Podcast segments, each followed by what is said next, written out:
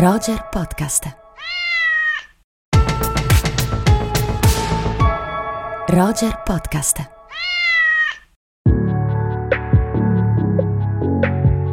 Amiche, amici di Roger, bentornati con il nostro appuntamento settimanale con il cinema. Io sono Simone Spoladori, questo è Rubik e qui con me, come sempre, c'è Andrea Chimento. Ciao Simone, ciao a tutte ciao a tutti. Ciao Andrea. Senti, oggi puntata dedicata a un regista che per te è particolarmente importante. Raccontiamo questo aneddoto che eh, i tuoi fan e soprattutto le tue fan eh, desiderano sentire.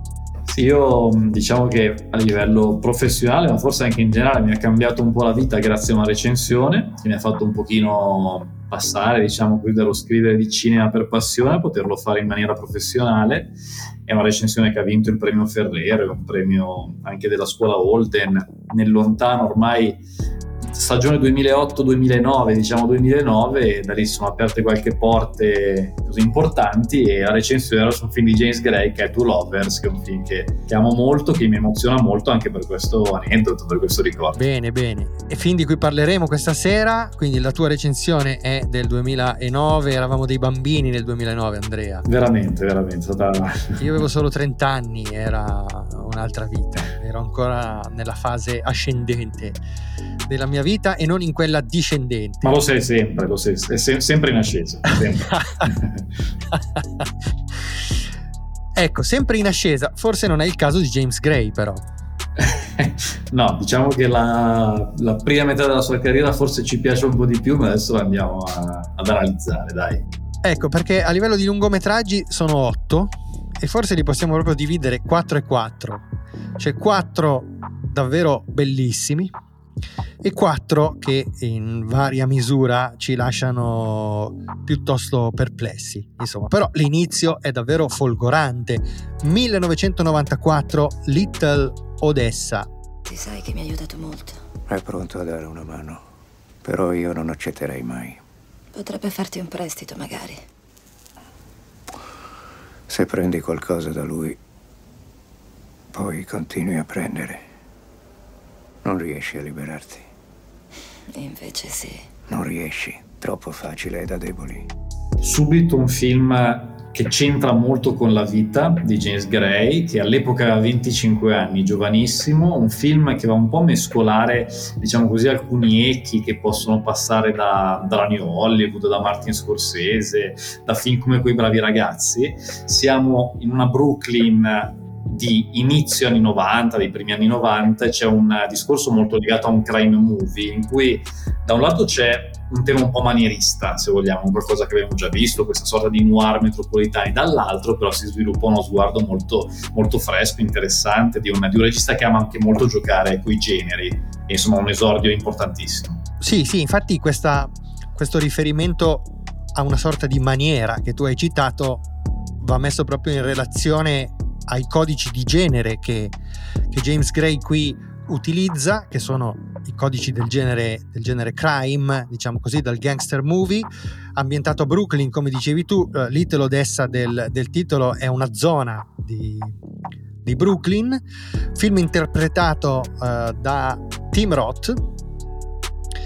E, e diciamo intreccia le suggestioni, gli elementi classici del crime con un aspetto che nel cinema di Gray torna molto spesso in maniera molto problematica che è quello diciamo così della, della famiglia dei legami familiari certo. dei legami di sangue che sono sempre come dire molto molto molto problematici Assolutamente, infatti un po' in continuità, tra poco magari ne parliamo meglio, il suo secondo film riprende questi temi ampliando forse il versante familiare, che è un argomento su cui spesso nel suo cinema si ragiona anche per generazioni, per passaggi generazionali, anche un po' nell'ultimo Armageddon Time c'è questo gioco tra genitori e figli, magari anche nonni e nipoti che è molto rilevante.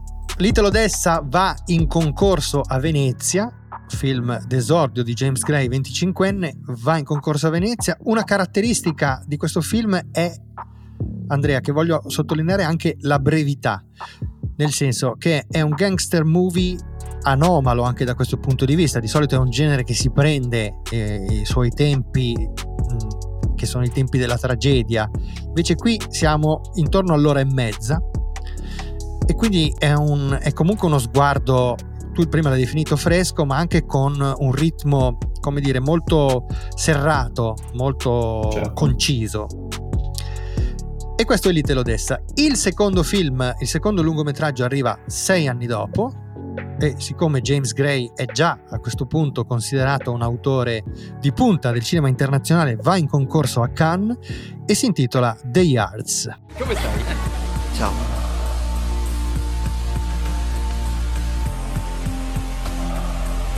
Finalmente ci incontriamo. So che la galera è dura, ma sappi che il mondo degli affari non è molto diverso. A volte ti tocca avere occhi anche dietro la testa.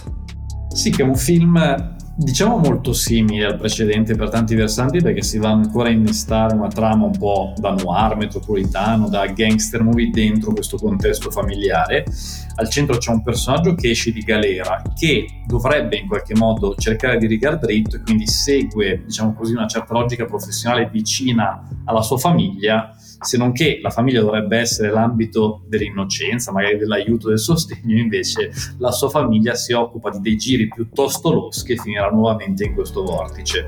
Forse è un film un po' meno potente del primo, forse del po' perché siamo sì. ben abituati con Little Odessa, però per me è un, buon, è un buon lavoro, è un buon film anche girato bene con uh, anche un bel cast. James Gray mi sembra anche sempre un bravo regista di attori, oltre che un attento, insomma, creatore di immagini.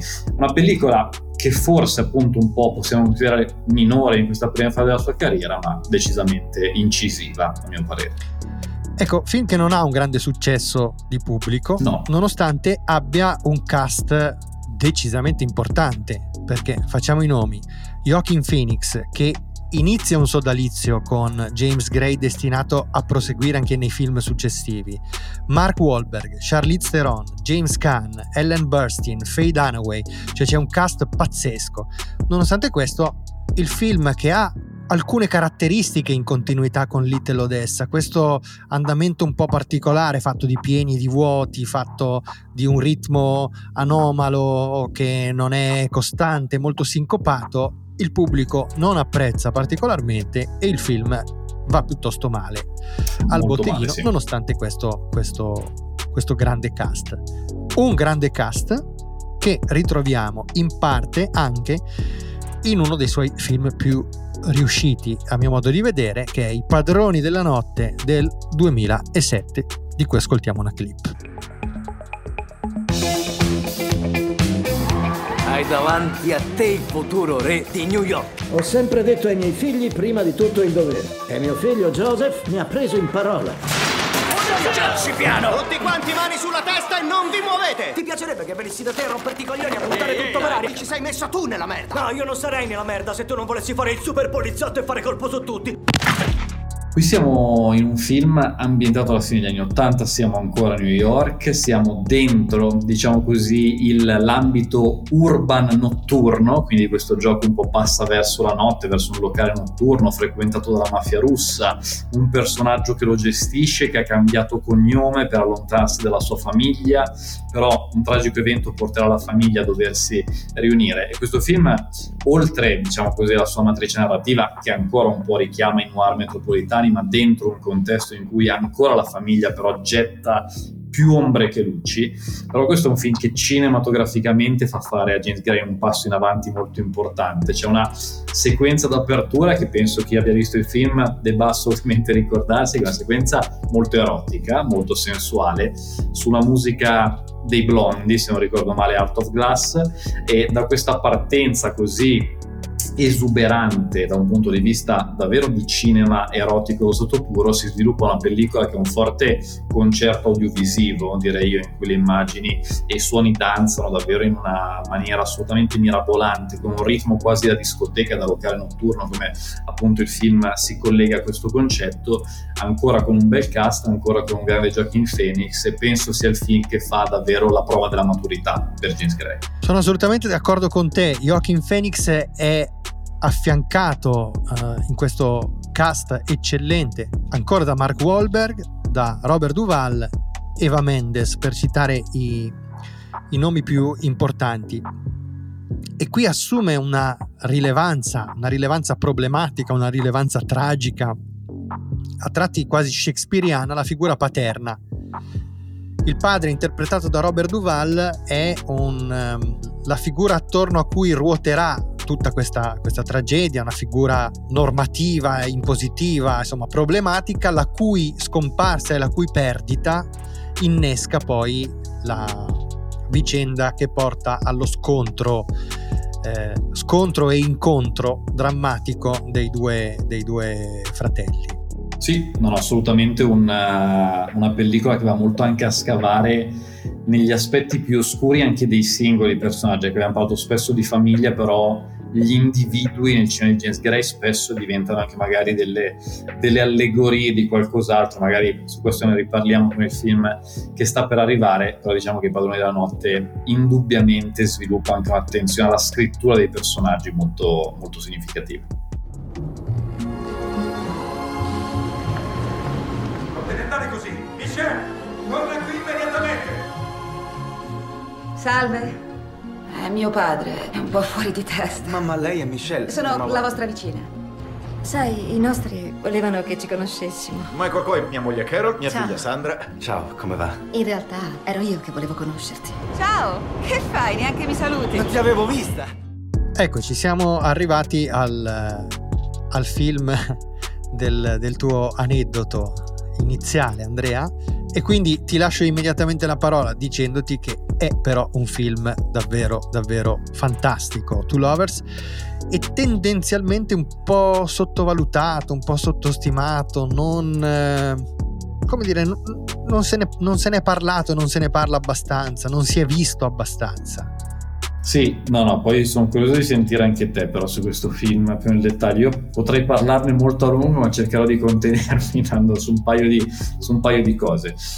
La trama è quella di un, chiamiamolo un triangolo sentimentale, un triangolo in cui al vertice c'è un personaggio maschile, Leonard, che è interpretato sempre da Joaquin Phoenix, che dopo un, un trauma, diciamo così, personale, dopo un momento difficile, si trova a dover scegliere tra due, tra due donne diverse, molto diverse. Una molto consona, diciamo così, alla sua famiglia, molto apprezzata dalla sua unità familiare per ragioni culturali, per ragioni religiose, per varie, in qualche modo, riflessioni che la sua famiglia va, per, va, va, va a fare verso questo personaggio che è Vanessa Shaw. Dall'altra parte invece una donna molto meno facile da catturare per il nucleo familiare di Leonard, ma molto forse più stimolante per lui, diciamo così, che è Gwyneth Paltrow. Gwyneth Paltrow, sì. Questo film mi sembra che sia un film un po' allegorico, ecco appunto, con due oggetti soprattutto che nella pellicola hanno un ruolo importante, un anello di diamanti e un oggetto, diciamo così, un po' più vicino anche a una modalità di presenza familiare di contesto e mi sembra quasi che le anime di questi due personaggi femminili riposino dentro questi oggetti da cui lui dovrà scegliere e aggiungo solo una cosa tra le tante possibili questo film ha un finale secondo me assolutamente devastante con Joaquin Phoenix che fa una scelta, non la sveliamo perché chi non l'avesse visto, guarda però poi noi spettatori, guarda in macchina in un momento assolutamente incredibile, quasi a chiedere anche a noi il parere su quanto avvenuto, se abbia scelto la strada giusta oppure no. Guarda, è davvero un film fantastico. Aggiungo che per certi versi trovo sia la più riuscita trasposizione cinematografica delle notti bianche di, di, di Dostoevsky perché a tratti la relazione eh, tra il protagonista e Gwyneth Paltrow ricalca quella del, del grande romanzo breve di Dostoevsky. Come nel romanzo di Dostoevsky ha un ruolo fondamentale San Pietroburgo, eh, anzi Pietroburgo nel, nel, nell'epoca di Dostoevsky, qui ha un ruolo fondamentale anche New York. Assolutamente. Che ha questa. che, che diventa davvero una maschera di solitudine, di desolazione ed è uno straordinario film sulla natura del desiderio, desiderio che ha, eh, come dire, per sua natura la presuppone la mancanza, presuppone, si alimenta della mancanza, si alimenta dell'inafferrabilità.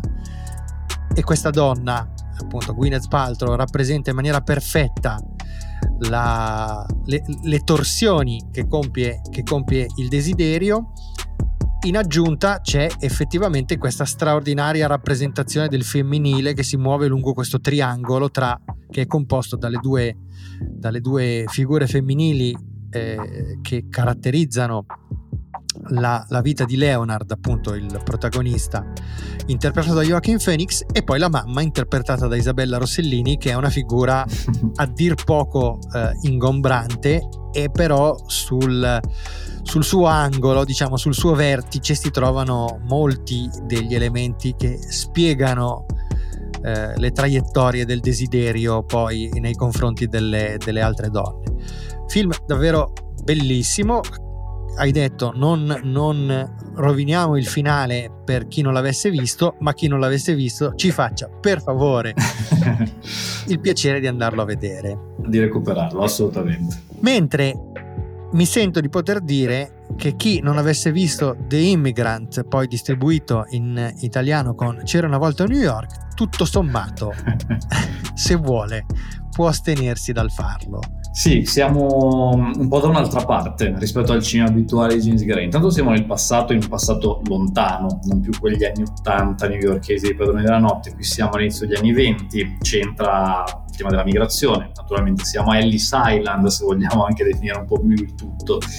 James Gray qui cerca. James Gray non ha mai paura degli stereotipi, questo gli va, no, di questo gli va dato atto, se li prende proprio di petto, però e, e, qui, utilizza. insomma, con esiti più discutibili. Così così, è un film che io ho cercato di, ho cercato di amare moltissimo mentre lo vedevo perché avevo una, una fiducia enorme in questo film in realtà purtroppo non sono riuscito a farmelo piacere più di tanto. È un film che ha dei grossi pregi, a mio parere, da un punto di vista artistico, fa, un, fa molta fatica a livello narrativo. Diciamo che il collegamento un po' nel percorso autoriale di James Gray è un collegamento secondo me di genere con To Lovers, nel senso che The Immigrant, che ha questo titolo italiano abbastanza, come dire, mediocre, c'era una volta a New York. Sconcertante, direi. Sconcertante, sì, molto più azzeccato come, come termine.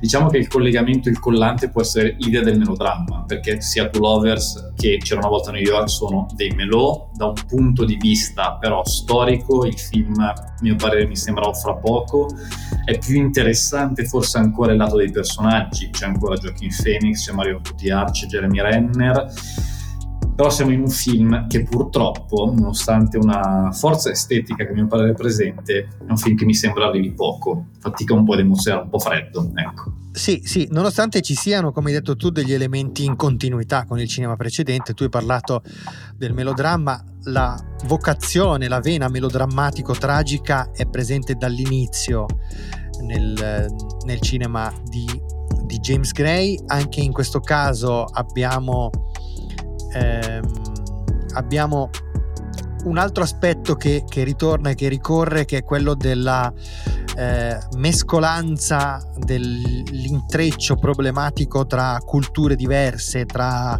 eh, provenienze diverse, in questo caso essendo, eh, avendo a che fare proprio con, a partire dal titolo, con l'immigrazione, questo tema è particolarmente forte, però hai ragione tu, al di là della raffinatezza della messa in scena, è un film che dal punto di vista narrativo ha dei passaggi che sono diciamo così, che fanno acqua da tutte le parti e che e si fa veramente, veramente fatica a, a, digerire e che è un film che ti perde pian piano uh, lungo la strada proprio se non, se non parti con l'idea di starci attaccato a forza, è un film a cui si fa veramente fatica a rimanere aggrappati. Un po' meglio secondo me. Un po' meglio. Adesso ne ascoltiamo una clip ma sempre un film piuttosto problematico è Civiltà perduta The Lost City of Z, Z, non so come dirlo, del 2016. Sognare, ricercare l'ignoto, inseguire ciò che ci affascina. È già questa una ricompensa. Un uomo non dovrebbe accontentarsi di ciò che ha, altrimenti che senso avrebbe il paradiso? Dammi la mano. Voglio scoprire una città perduta. Ecco, qui a mio parere siamo davvero da un'altra parte nel cinema di Gray. Qui c'è un cambiamento grosso. Siamo andati nel passato, c'era una volta New York, ma sempre dentro un contesto anche in cui la città ha un ruolo molto importante. La città di New York per James Gray proprio il contesto urbano, fa parte fino a questo momento del suo cinema. Qui invece tutto questo viene completamente abbandonato per un film che è ambientato dentro uno scenario prettamente amazzonico, diciamo, diciamo così, usciamo proprio al, completamente al di fuori da quel contesto spaziale per addentrarci nella giungla. Siamo all'alba del XX secolo, siamo in un film tratto da un romanzo di David Gran che gioca un po' con alcune grandi pellicole del passato, a me viene in mente soprattutto Werner Herzog con eh, Fitzcarraldo, Aguirre, Furore di Dio, quel tipo anche di ambizione cinematografica dentro una storia che però non ha dei personaggi a mio parere così rilevanti come quelli di Herzog, è un film che ha un grande fascino ma anche alcune problematicità in questo caso a mio parere molto nel ritmo, è un film che trovo un po' ridondante, un po' prolisso, anche qui si apre una parentesi un po' ampia nel cinema di James Gray, quello di far fatica a entrare in certi film, anche qui con delle sequenze di grande suggestione, ma nel complesso un film che a me rimane così un po' distaccato, diciamo. Allora, sottoscrivo tutto quello che hai detto, eh, però quello che hai detto mi fa supporre che invece su Ad Astra non saremo perfettamente allineati. Ad Astra è il film che nel 2019 James Gray porta in concorso a Venezia, ne sentiamo un estratto.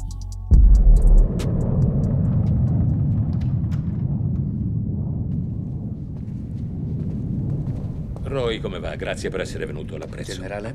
Il tenente generale Rivas, direttore delle operazioni Salve. speciali Spacecom. Signore. Il Maggiore. vice generale Vogel, capo della sicurezza. Maggiore. Signora. Hanno preso un aereo ieri dalla Virginia solo per incontrare lei. Vi ringrazio.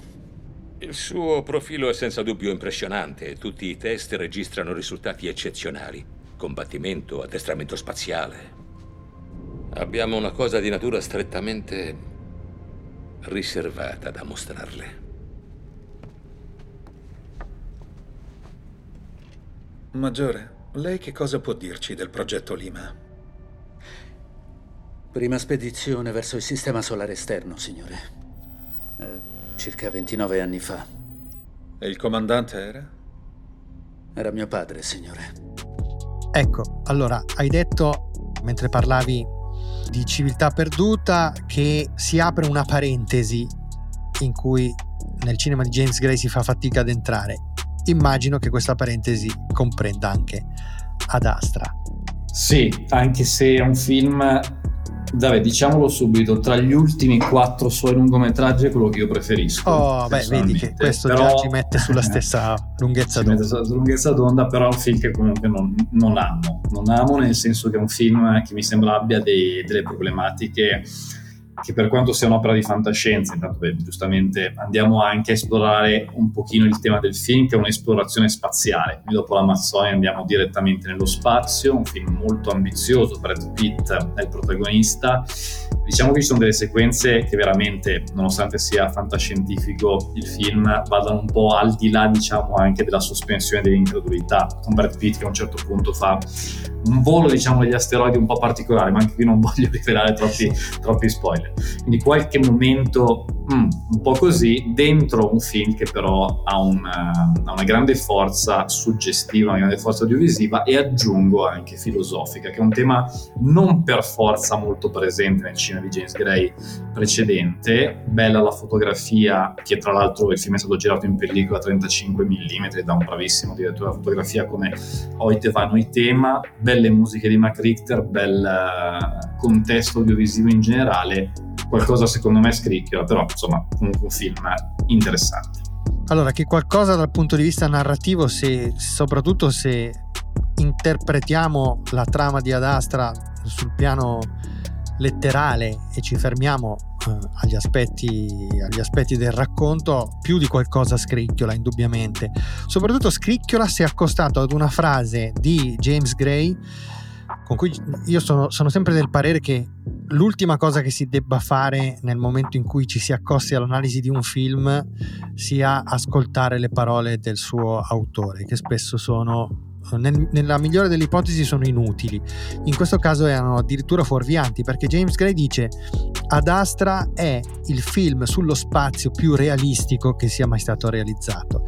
Allora, se, interpre- se, se preso per questo verso, secondo me il film è un disastro ma io credo che il film abbia un potenziale simbolico enorme, un potenziale simbolico fortissimo. Ricordiamo che qual è lo spunto della, della trama del film? È uno spunto un po' alla, alla cuore di tenebra, cioè un pilota dell'aeronautica interpretato da Brad Pitt viene mandato nello spazio profondo a terminare un pilota che prima di lui era stato mandato in quella zona e che sostanzialmente ha perso la testa e sta facendo delle cose non particolarmente promettenti per il genere umano.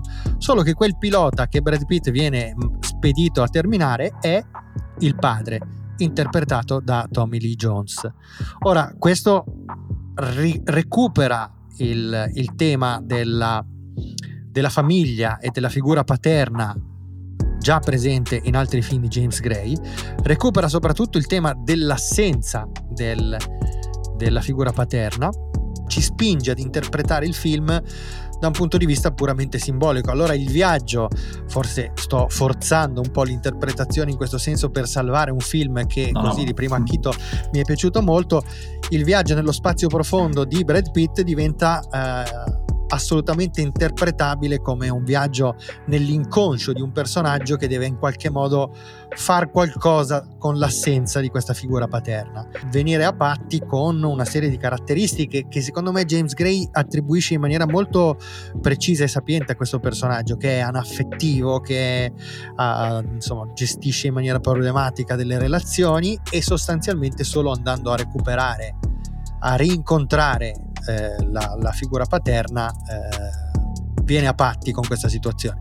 Poi effettivamente sul piano narrativo quello che succede quando incontra la figura paterna è, diciamo così, quantomeno bizzarro. Sì, sì, però no, è molto interessante quello che hai detto, in realtà è un, un bel viaggio che hai, la tua interpretazione mi piace molto. Però siamo d'accordo sul fatto che dei quattro eh, sia il più, eh, il più interessante.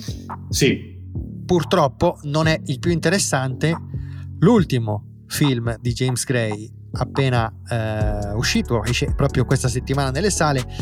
È il film che noi vi consigliamo di vedere e so che alcuni di voi storceranno il naso, dicono ma questi, questi ci consigliano di andare a vedere un film che ci hanno appena detto che insomma non funziona.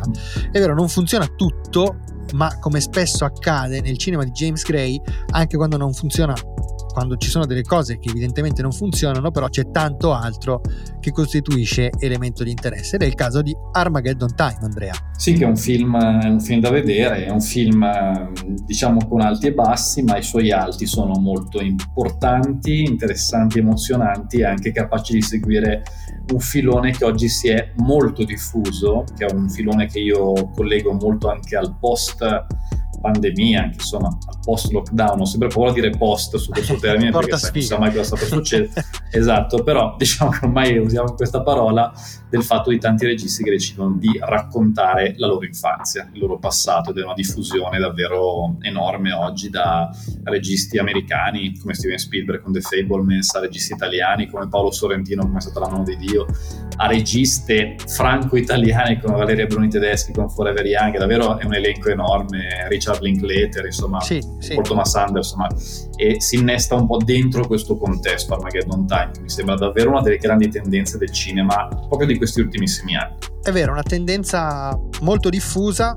Quello che fa la differenza però all'interno di questo trend è che cosa ne si fa, cioè che cosa, come si utilizza il racconto della propria infanzia, perché è molto probabile che del racconto dell'infanzia di determinati artisti possa non fregarcene nulla, a meno che, a meno che effettivamente non venga eh, utilizzata in maniera diciamo così particolare eh, per produrre senso. Quindi ti lascio in compagnia delle nostre ascoltatrici e nostri ascoltatori per la pillola dedicata ad Armageddon Time per farci capire se ci può importare qualcosa se ci riguarda perlomeno l'infanzia di James Gray oppure no. E con, eh, con tutti le, con, per quanto mi riguarda con le nostre ascoltatrici e i nostri ascoltatori ci risentiamo la prossima settimana. Gli Stati Uniti hanno in mente un'idea. È il momento di attuarla. Ronald Reagan vincerà questa sera. Che imbecille Io voglio fare l'artista da grande. Puoi farlo se vuoi, niente potrà fermarti. Tu andrai al college. Siederà a tavola con i re se giocherà bene le sue carte. Mm, mi piacciono i tuoi adesivi. Me li ha dati il mio fratellastro, è nell'Air Force. Ah, che forte. Come osate? Voi siete un pericolo! Non avrai più niente a che fare con lui. Che vuoi dire? Perché? Armageddon Time è un film ambientato nella New York di inizio anni 80 con un giovanissimo protagonista che bastano poche inquadrature per vederci proprio uno specchio di James Gray. Assomiglia molto al regista, questo personaggio fortemente ispirato alla sua autobiografia. Di cosa parla questo film? Parla di tante tematiche molto presenti nel cinema di James Gray a partire dalla complessità del nucleo familiare. È un film in cui James Gray non soltanto torna alle origini della sua vita, vita, ma anche del suo cinema, ritornando dentro certi quartieri, certe strade e certe dinamiche che erano quelle di Little Odessa. Il suo esordio realizzato quando aveva 25 anni. Armageddon Time è un coming of age, un racconto di formazione, un film che mette in scena certe forme anche di difficoltà della crescita, il tema dell'amicizia, il tema del rapporto con la famiglia, appunto il tema delle prime situazioni sentimentali. Lo fa in che modo? Lo fa con uno sguardo che alterna momenti molto delicati, tra i più commoventi commoventi ed emozionanti c'è sicuramente il rapporto tra il giovane protagonista e suo nonno, interpretato da Anthony Hopkins, e altre scene, diciamo così, un po' più di grana grossa, un po' più retoriche, soprattutto magari verso alcune tematiche che sembrano un po' messe lì per far discutere, per creare un piccolo shock, come ad esempio il tema del razzismo, molto presente, visto un amico del, del protagonista che viene particolarmente insultato per queste, per queste ragioni. È un film con delle situazioni molto affascinanti, molto emozionanti, soprattutto perché crea una sorta di metafora anche verso una certa America che stava sviluppando in quegli anni all'inizio di quel decennio, l'America di Ronald Reagan, l'America del consumismo sfrenato, un'America che in qualche modo sta forse arrivando pian piano verso un Armageddon, è quello più un po' il titolo del film, Armageddon Time come momento appunto di passaggio verso l'età adulta e tutte quelle problematiche, ma anche verso un'America che per scelte politiche e sociali Militari si sta avvicinando in quello che sarà poi la sua fine simbolica con l'11 settembre del, del 2001. Mi sembra un film molto sugli Stati Uniti, molto su questo aspetto storico e questo è il suo lato più interessante. È un film che convince un po' meno per certe rappresentazioni un po' stereotipate, un po' troppi luoghi comuni, ma detto questo, insomma, al netto di questa bilancia, un film da vedere, il film che vi consigliamo di non perdere questa settimana in sala.